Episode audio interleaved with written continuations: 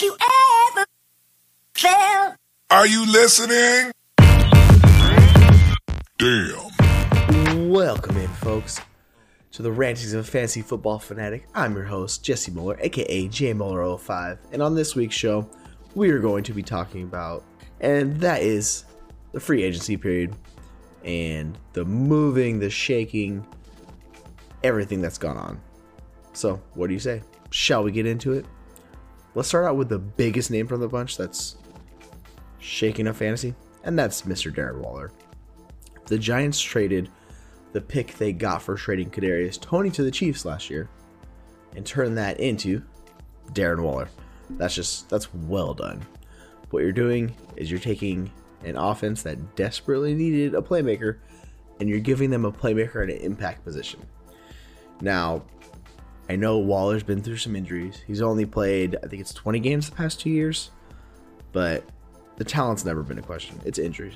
So you're taking one injury prone player who has shown flashes, like the smallest of flashes in Toney, and trading them for another player who has struggled through injuries the past few years, but when he's played, he's been a stud. So let's go back to those last two seasons that he played full seasons, and that's in 2019 2020. Darren Waller averaged 131 targets, 98 receptions, 1,170 yards, and six touchdowns. And that is 15 points per game. Now, that would have easily been the tight end, too, only behind Travis Kelce, because Travis Kelce's just on another level. His connection with Mahomes literally just sets him in a different stratosphere from everyone else. But in those two seasons, Darren Waller was the tight end two and the tight end six on a point per game basis. And in 2020, he even put up a ridiculous 28% target share. The only players that are sniffing that are Mark Andrews and Kyle Pitts. Now I know what you're thinking. What about Travis Kelce? He was at 24% last year. It's this is what I'm talking about. Being in the Kansas City Chiefs offense with Mahomes, it, he doesn't need to be pushing 30% target share. He, the year before, he was at 22% target share. It's just it's it's the perfect situation for any tight end. But what I what I love about this situation for Waller is he goes from the McDaniels offense and he's going to the Daboll offense. And we know one thing: Daboll knows how to use his best assets, and Darren Waller is going to be his best pass catcher. Now I know what you're thinking. Oh, they they brought in Parris Campbell. They have Isaiah Hodgins, Wan'Dale Robinson. Stop it. They don't matter. Like they're fine. They're nice pieces. Wan'Dale has the most promise out of those guys, but realistically, the Giants team was severely missing a weapon, a pass catcher weapon. They had Saquon, he actually led the team in targets, but Waller becomes the de facto wide receiver one on this offense. So you're going to be looking at him posting up these target shares in the, the upper 20th percentile. Like I wouldn't, I honestly wouldn't be shocked if he led tight ends in target share this year. Like that's that's what we're expecting, and this is with caveat, obviously, of him being healthy. If he's not healthy, that's the bet the Giants took. But they got him for a third round pick. I don't I don't see how you could have a problem with this. And the Giants restructured his contract where they saved like seven million dollars on top of it as well. So this is just this is a massive win for the Giants. Like this helps Daniel Jones. This helps Saquon Barkley because everything is not on Saquon Barkley now. And the offense is going to feature those two early and often next year. So it'll be the Daniel Jones, the Darren Waller, and the Saquon Barkley show in New York. And guess what? They could still draft a wide receiver because they have a bunch of guys, but they needed an impact wide receiver. So they could either decide to trade for one. There's a few big names on the market. Brandin Cooks, DeAndre Hopkins come to mind. Those are the ones everyone's talking about because they still don't have other situations figured out. But for 2023, it's hard to rank Darren Waller outside your top three tight ends. And I know I love Pitts. He's still my dynasty tight end one, but it's just it's it's tough until Atlanta figures out that quarterback situation. I will say Ridder did boost the offense where London actually was respectable and you could play him and start him. The issue was Kyle Pitts was out for the year by the time Ridder took over, so he didn't get to experience that. But back to the Giants, it's a massive win for Darren Waller. So congrats to the Giants. Well done. They knocked it out of the park on this one. They're going to be a problem offensively with Daboll figuring out the best ways to work it and get Darren Waller the ball. I'm really excited to see it next year coming up. Now let's jump into the running backs. Miles Sanders, well done. Miles got the bag. He was the biggest name running back on the market. Once, you know, Jacobs, Pollard, Saquon all were tagged. It literally just took the big names out and and then Miles Sanders was really the one that kind of decided what he wants to do. And Carolina gives him a four year deal for $25 million with 13 guaranteed. So realistically, it's a $2 million, uh, sorry, it's a two year deal basically, where he's locked in for the next two years. And it's a good job by Carolina. They get a good rusher. And their offense is desperately in need of weapons. Funny how this is a recurring theme, right? Carolina had one of, if not the worst skill position groups in the NFL once they traded DJ Moore. They literally had enough. The Chuba Hubbard still under contract. So Chuba Hubbard can spell Sanders a little bit, but it's going to be the Sanders show. And this whoever the rookie quarterback is, they're going to depend on Sanders because rookie quarterbacks they take time to adjust, and the running backs in those situations benefit. So Miles Sanders should be in set up for another good season. Now I'm not saying he be an RB one. He'll he'll likely be a middling RB two, but he'll be good, and it'll be fun to watch him in that offense. I'm curious to see how the rest of the pieces come together, but it will be a little bit different if say if Anthony Richardson starting as opposed to C.J. Stroud or Bryce Young, with Sanders being the best option. And remember, his rookie year he did 50 receptions. Now that seems like a long, long time ago because his numbers have dwindled over the past few years. But Miles Sanders, that was an asset of his coming into the league.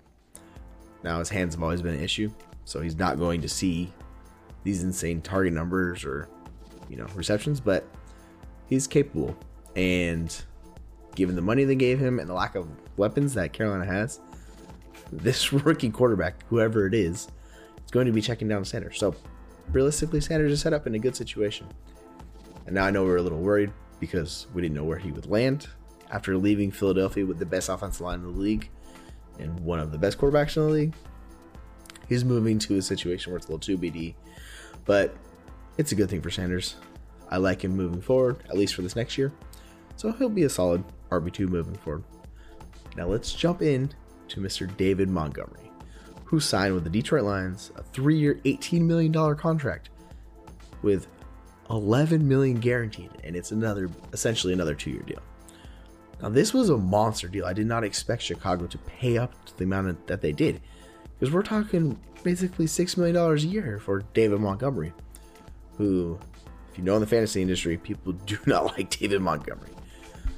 But he's paired up with D'Andre Swift, who's been a freaking enigma and a half for fantasy. He's just a super frustrating running back. And it really seems like the clock's running out for Swift in, in Detroit. This move signifies hey, either put up or shut up because we're done with this. We don't want to play this game anymore with you, Swift. He just can't stay healthy. And sometimes that's just bad luck. Sometimes that's just players not able to handle the workload. It's a lot of things with Swift, but this is really good for Montgomery. And we saw what Jamaal Williams was able to do with not even a heavy workload. They also had Justin Jackson taking snaps. It was just a disaster for Swift, but it was good for Williams. And realistically, Montgomery is that running back where he can do everything. He doesn't have an elite skill set where he can do one thing really well. He can just do a lot of it, a lot of stuff. So if you need him to pass block, you need him to run a route, catch the ball, you need him to get you two yards on third and two, he could do that. He's able and shown that he can handle volume. So I get the feeling that the coaching staff is going to absolutely love David Montgomery, especially behind that the line that the Lions have. It should be a really good year for him. I'm not saying David Montgomery is going to be locked in RB1 or anything of that nature, where he was a few years ago, where he had that historic finish where he just basically won people championships. But David Montgomery, he's a solid back, and he was paid accordingly. And that's going to translate where David Montgomery is going to be given a chance, and I don't see how it's not going to work out for David Montgomery. Swift's a big faller after this, where I know people still love the name, but realistically, I have more confidence in being able to play David Montgomery than I do D'Andre Swift. The interesting thing is D'Andre Swift was second in fantasy points per touch just because of how electric he is when he has the ball and what he does with it. The problem is he only saw four games over 50% snap share last year. So it's really just wide open for David Montgomery. They can work in tandem together, but Montgomery is going to be the guy that's going to get substantially more touches in this offense. So it'll be interesting to see, but Montgomery in that Lions, the offense that is just looking fantastic. It's he's set up to smash. He might be going late in drafts this year, so another zero RB guy if that's the first RB you want to take. If you go wide receiver, wide receiver, tight end, something like that, or quarterback early, Montgomery is the guy in that probably third, fourth round range where he looks interesting and he can fill out rosters pretty well. So it's really good news for David Montgomery. One of the more surprising signings was Samaje Perine in Denver. He got two years, seven and a half million dollars with three million guaranteed. Now, this has zero RB written all over it because of the Javonte Williams situation. We just don't know how healthy he's going to be. And we saw Perine in Cincinnati. He's able to be a productive fantasy asset when Joe Mixon was out. Perine was able to step in and perform admirably, admirably well. So it will be interesting to see how he is used, but particularly early on, with the knee being so uncertain for Javonte, Perine's going to be startable for a, a few weeks realistically. And he'll put up good numbers in the Denver offense. So I think it's huge news for Perine. This catapults his dynasty value. Where if you need a flyer running back, someone to get you through those first couple weeks, Perine's the guy because he's not going to cost much, but he will be more valuable to the people that have him on their roster than people that don't. So keep that in mind if you're trying to trade for him.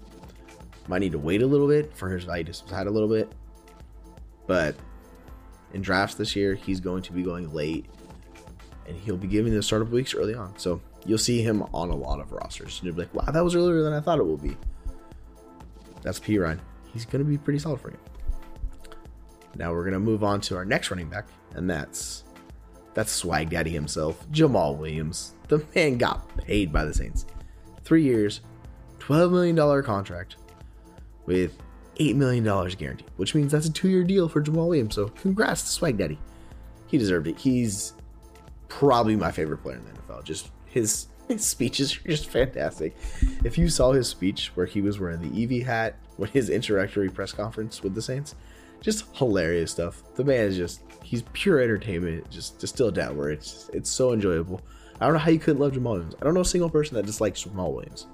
Now, is he a super talented running back? No.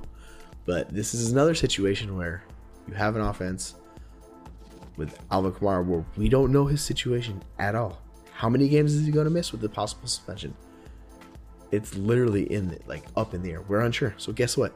Jamaal Williams is going to be getting touches and he'll be playable and you'll see teams play him. It's very similar to Samaje Perine. Now it's not the same one for one because you're dealing with a suspension, or excuse me, a possible suspension with Kamara and Javonte Williams, which is the injury with Denver. But Jamaal was the touchdown king last year. He was set up with so many first and ones at the one yard line, right? Or second and a half inch, and he was just finding ways to keep getting touchdowns and keep getting touchdowns. And yeah, D'Andre Swift managers were frustrated.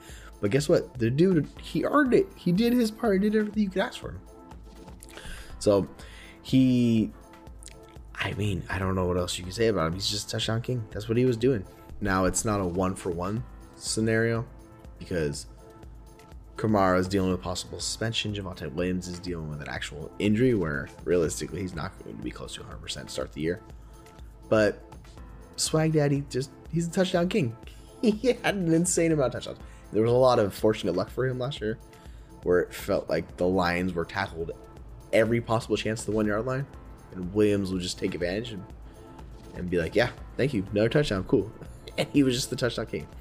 But if you look back to his usage in Green Bay, he was the one B to Aaron Jones, where he was using the passing game, and he actually gave they gave him a decent amount of workload. So I know Dennis Allen's offense is not great. But now that it's with Derek Carr, and we saw how Josh Jacobs was used, if Kamara is suspended for a good chunk of the year, Williams is likely going to be playable.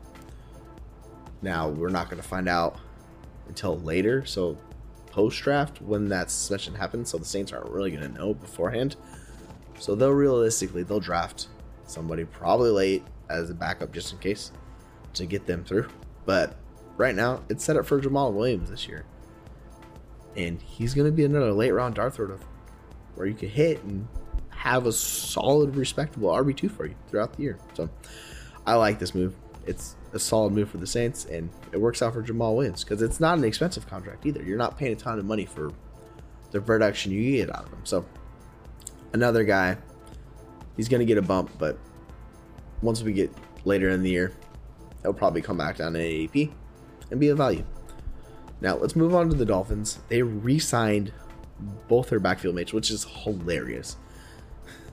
he, the coach just loves his certain guys that are perfect scheme fits, and you have Mostert and Jeff Wilson. Those are his guys, and guess what? Wilson got a two-year deal contract. Mostert also got a two-year deal contract where they're very similar, actually. Realistically, they're one-year deals for both of them likely one of them or both of them are not on the roster in 2024. But for this season, we saw how it worked out. I'm curious to see how the draft plays out for them. But the offense was very good. Now, they did not rush a lot, which is a little surprising.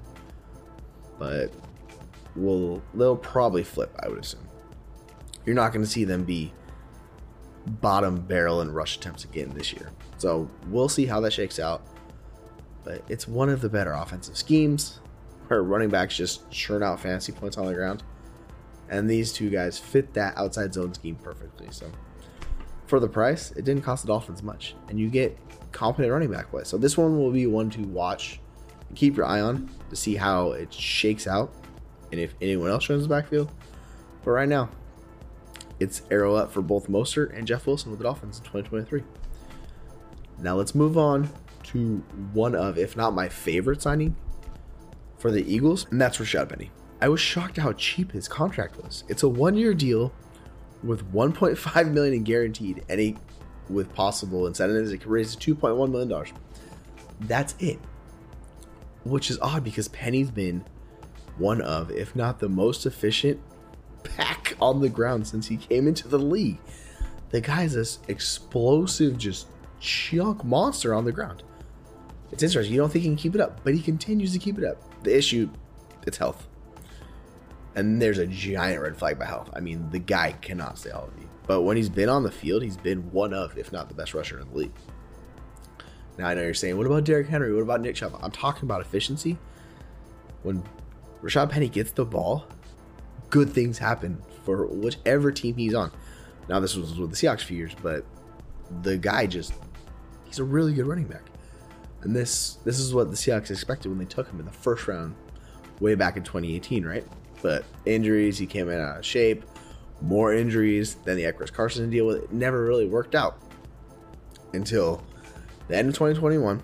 We saw Rashad Penny take over and at the beginning of 2022. Rashad Penny was actually better than Kenneth Walker was last year. He wasn't going to give up the job either, but he blew out, major injury. Walker took over and showed like, hey, I'm pretty good running back as well. But Rashad Penny has the best yards per carry average in NFL history. It's 5.7. And I'm talking like this is elite stuff. Rashad Penny's very good. And guess what? He gets the best line of his career.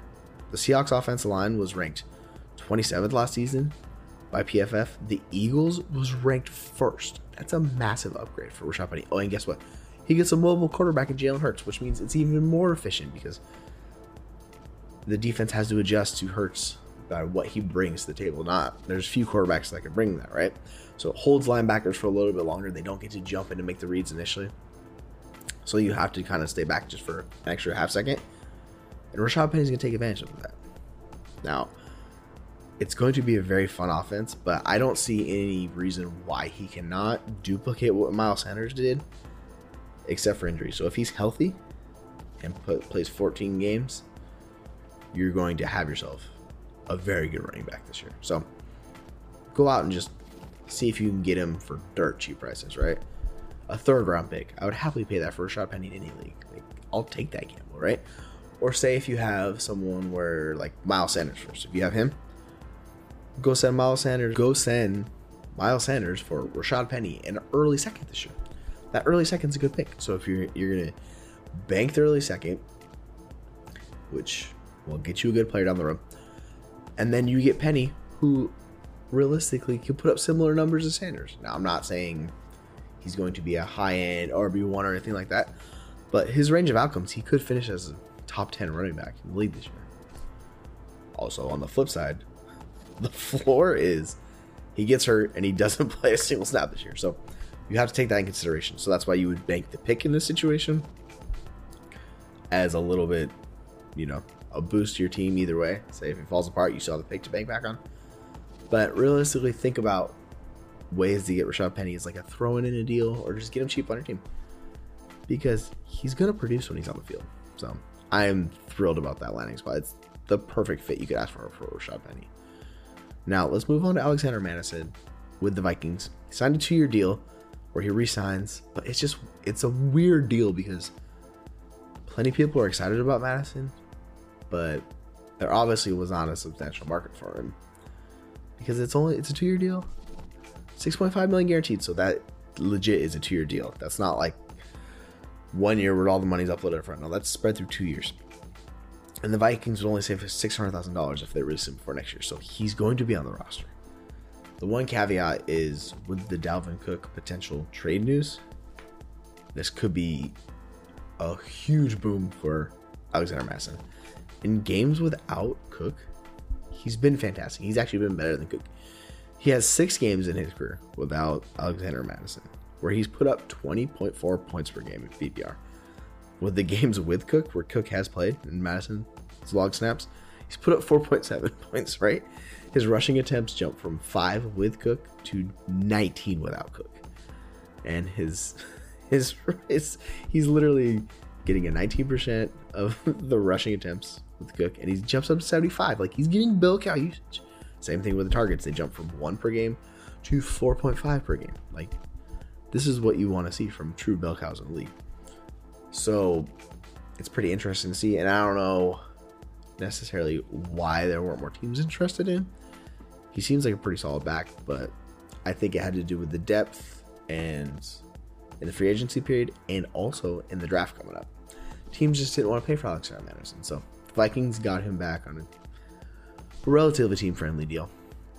So it's going to be interesting. And if Cook is traded, the only other backs on the roster besides Alexander Mattison, Ty Chandler, the rookie from last year, and Kene Nwangwu, the kick return specialist, who's just a speedster.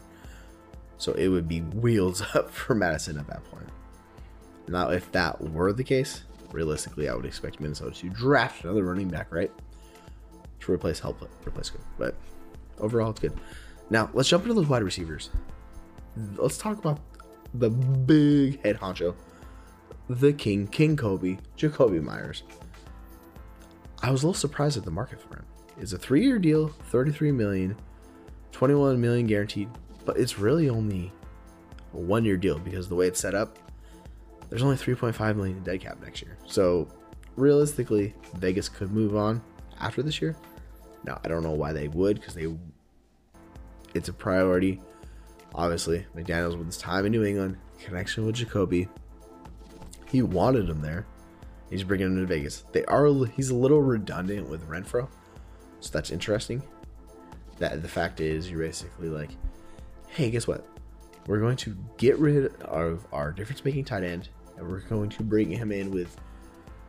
The thing about Jakobi is he's not just a slot wide receiver; he can play outside too. Um, but he plays mainly in the slot. So with him and Renfrow, where they have similar skill sets, I think Jakobi's a little bit better version of Renfrow, but they're similar enough where it's that's just kind of an on signing in general. But he's going to be the second option in this offense. It's going to be Davante Adams, who is one of, if like we'll say, top three wide receivers in the league at worst. And I'm seriously mean that like at worst. Like Adams is just a stud. And the thing for Jakobi is his new quarterback, Jimmy Garoppolo, does not chuck it down the field, right? Like he he's so used to having these YAC monsters and guys in the middle of the field. So I, I would expect him to heavily target Jacoby early and often, where he's going to be a PPR boon. He's going to be good. Now he's never played with anyone close to the caliber of Davante Adams, so that'll be interesting to see. But Adams draws such focus from the defense. Jakobi will be fine. Those two will be able to work work together and in tandem. That I think is going to be good for the offense. So it's going to be a good thing for Jakobi Meyers that he's with Vegas. Now I know not not everyone sees it that way, but I've always believed in his talent. He's been a target hog in basically a big fish in a small pond. Now he's moving up to a bigger pond. The field's gonna be a little more open for him. He's not gonna be focused of the offense. I think he'll be just fine. So let's jump down to the king returning from exile, Michael Thomas. Now, Michael Thomas restructured his contract with the Saints to stay in New Orleans for one more year. It's a one year, $15 million deal that if it maxed out, hit those incentives, he would get that. It's got $10 million in guarantee. Now, Michael Thomas has been one of the best wide receivers from the past decade. He's fifth all time in receiving yards per game with 83. Fifth. I did not screw that up. That's he's been a stud. It's just another guy. Injuries, injuries, injuries, and injuries that have just killed Thomas these last few years. He went from putting up one of the greatest seasons of all time, 2019, to just the last three years is just it's been a disaster.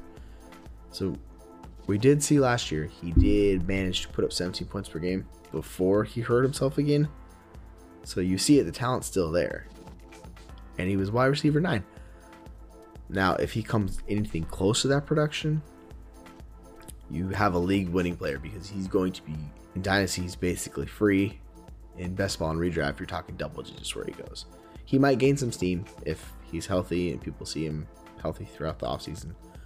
But his price right now, he is dirt cheap because people just don't want him. They can't put up with that. If you can't play, he's only played 10 games last three years. Like that's that is rough. The nice thing for Derek Carr is he has Michael Thomas and he has Chris Olave.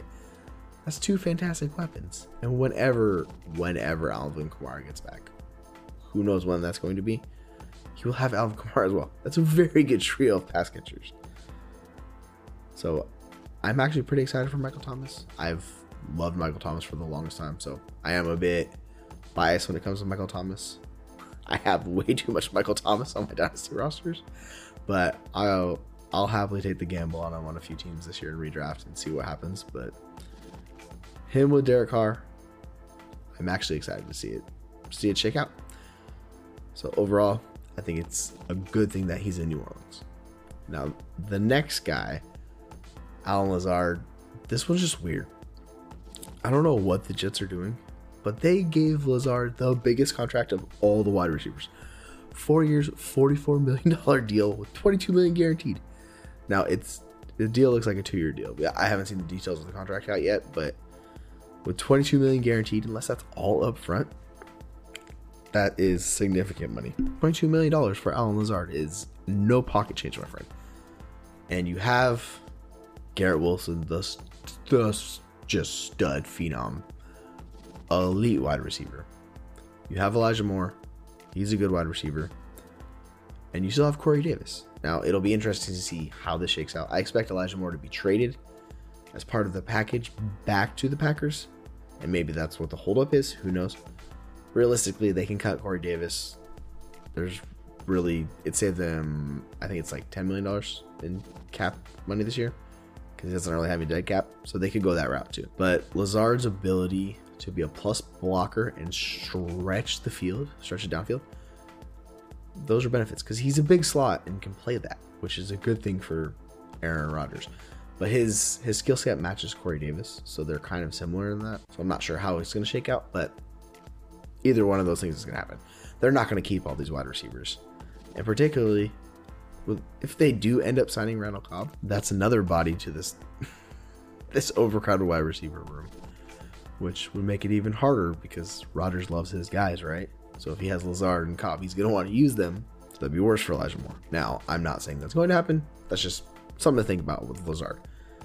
Now, Lazard had the best opportunity of his career to be a difference making wide receiver, and he petered out at 11.7 points per game. He was wide receiver 34, which kind of shows Lazard, he's a solid wide receiver, but he's not going to give you difference making production. And now that he's playing with a better group in New York, he's likely going to regress to his career averages from what we've seen. So from a fantasy perspective, I'm not really interested now in Lazard. I mean, it's maybe it's entirely possible he runs hot on touchdowns. He's a wide receiver three, but really, even then, I'm just I'm not that interested in him. It's a better team signing than it is fantasy, in my opinion. Now let's go down to Juju, who signed in New England for basically the same contract Jakobi signed in Vegas. So it's three-year deal, $33 million, was 16 in guarantees. So it's realistically, it's a two-year deal that the Patriots could get out of for a $2 million cap hit in 2025. But Juju's taken over that big slot role that Meyers filled. Now I think it's a very it's a perfect scheme fit for what New England wants to do with Bill O'Brien and Juju's like he he fits that to a T. Now they still need more weapons because outside of Juju, you have Hunter Henry. Oh yeah, they signed Mike Gesicki as well for four point five million dollars one year deal. So you have these guys that are going to be all clustered in the middle of the field. So it's kind of strange. I don't necessarily know what New England is doing, but I like what Juju brings to the team. He's a good fit. He's a YAC. Like surprisingly, he's very good with YAC. He had the fifth most like YAC above expectation. So yards created above expectation according to next gen stats in the NFL, which is really good. New England didn't have anyone that was top 24, like outside of that. Juju was 11th. Like that's a major difference in this offense. And the offense definitely needs somebody that was able to do that. So his skill set and what he brings is something the Patriots very much they desperately need, and it pairs with Mac Jones really well. He will be his his basically his blanket, his check down. He'll be a hitter in the middle of the field. He won't have to worry. He can hit him in stride because that's what Mac Jones does really, well. Like he he's accurate. He knows how to hit receivers perfect timing. So with Juju, that's a perfect pairing, and I like it. But realistically, Juju is going to be a back end wide receiver too. So he'll just bank another top 24 fantasy season for you. No big deal. Now Juju's not elite talent. We got way ahead of our skis after his breakout 2018 season, but he's been kind of the same guy throughout his entire career where he's great at beating zone. That's his specialty. He finds the holes in it, he sits down, and he just constantly succeeds at what he's doing. I think he, um, according to Matt Harmon, he's been above the 81st percentile in success rate against zone his entire career. Those are very good numbers, and that's what Juju does well. And the NFL plays a ton of zone now. I think it's like 67% teams play zone. Perfect for Juju. So as long as this trend stays put, like there should be no problem for Juju. He'll continue to produce. He's not super exciting just because he doesn't have the upside we previously thought, but overall, I like him in New England. He's a nice later pick to take this year, and he'll give you production. Now let's jump to our final category. Go to the quarterbacks. Let's talk about my man, Mr. Jacoby Brissett. He signed a one-year, eight million dollar deal with the Washington Commanders. Basically, the the entire thing's guarantees. It's 7.5 million guaranteed. He's not going anywhere. Now, it's not a ton of money. It doesn't signify he's going to be the day one starter. But realistically, the Commanders are not tied to Sam Howell. He's a fifth round pick who basically did nothing his freshman year. And Brissett last year was better across the board than Deshaun Watson. Brissett, he was extremely efficient and among quarterbacks with 229 attempts, he was 10th in EPA per play, 9th in air yards per play with 8.5, and third in completion percentage above expectation. So every expected pass, he was 2.9% better than just a random starter would. Meanwhile, Deshaun Watson was flipped. He was 29th in EPA per play, 24th in air yards per play with only 7.2, and 30th in completion percentage above expected. He was negative 3.3% below the average quarterback. Now you saw it. The offense took a major step backward when Deshaun Watson took over for Jacoby Brissett last year in Cleveland. Now, I know people are still into Howell.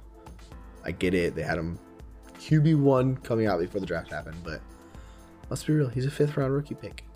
There is no tie to him.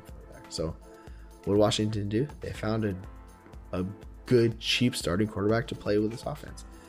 And it's a better skill group. They have Terry McLaurin, they have Jahan Dotson, Curtis Samuel, and Antonio Gibson, who's still a good pass catcher. That group is far better than what Cleveland had to offer Brissett. And Brissett was a good quarterback last year.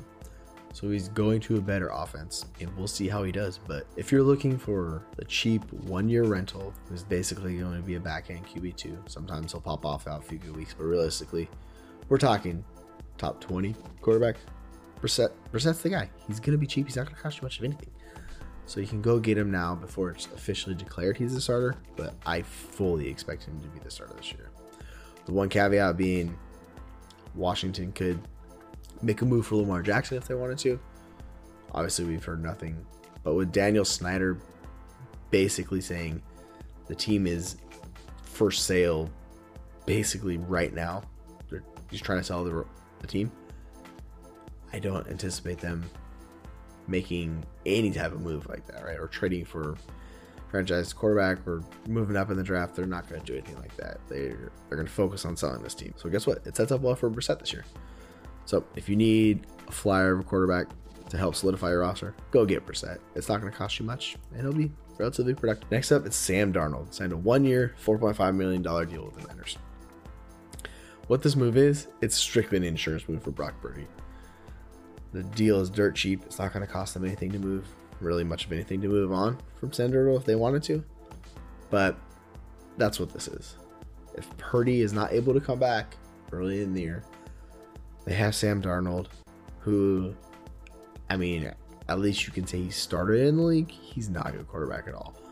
But those San Francisco, the skill group they have and the scheme they have can make any quarterback look better than what they are. It's definitely the the sum of the parts is better than the actual quarterback, right? Because you have Deebo, you have McCaffrey, you have Aiyuk, you have Kittle, you have all these legit the best skill group. All that does is help raise up any quarterback. So it's just one to pay attention to.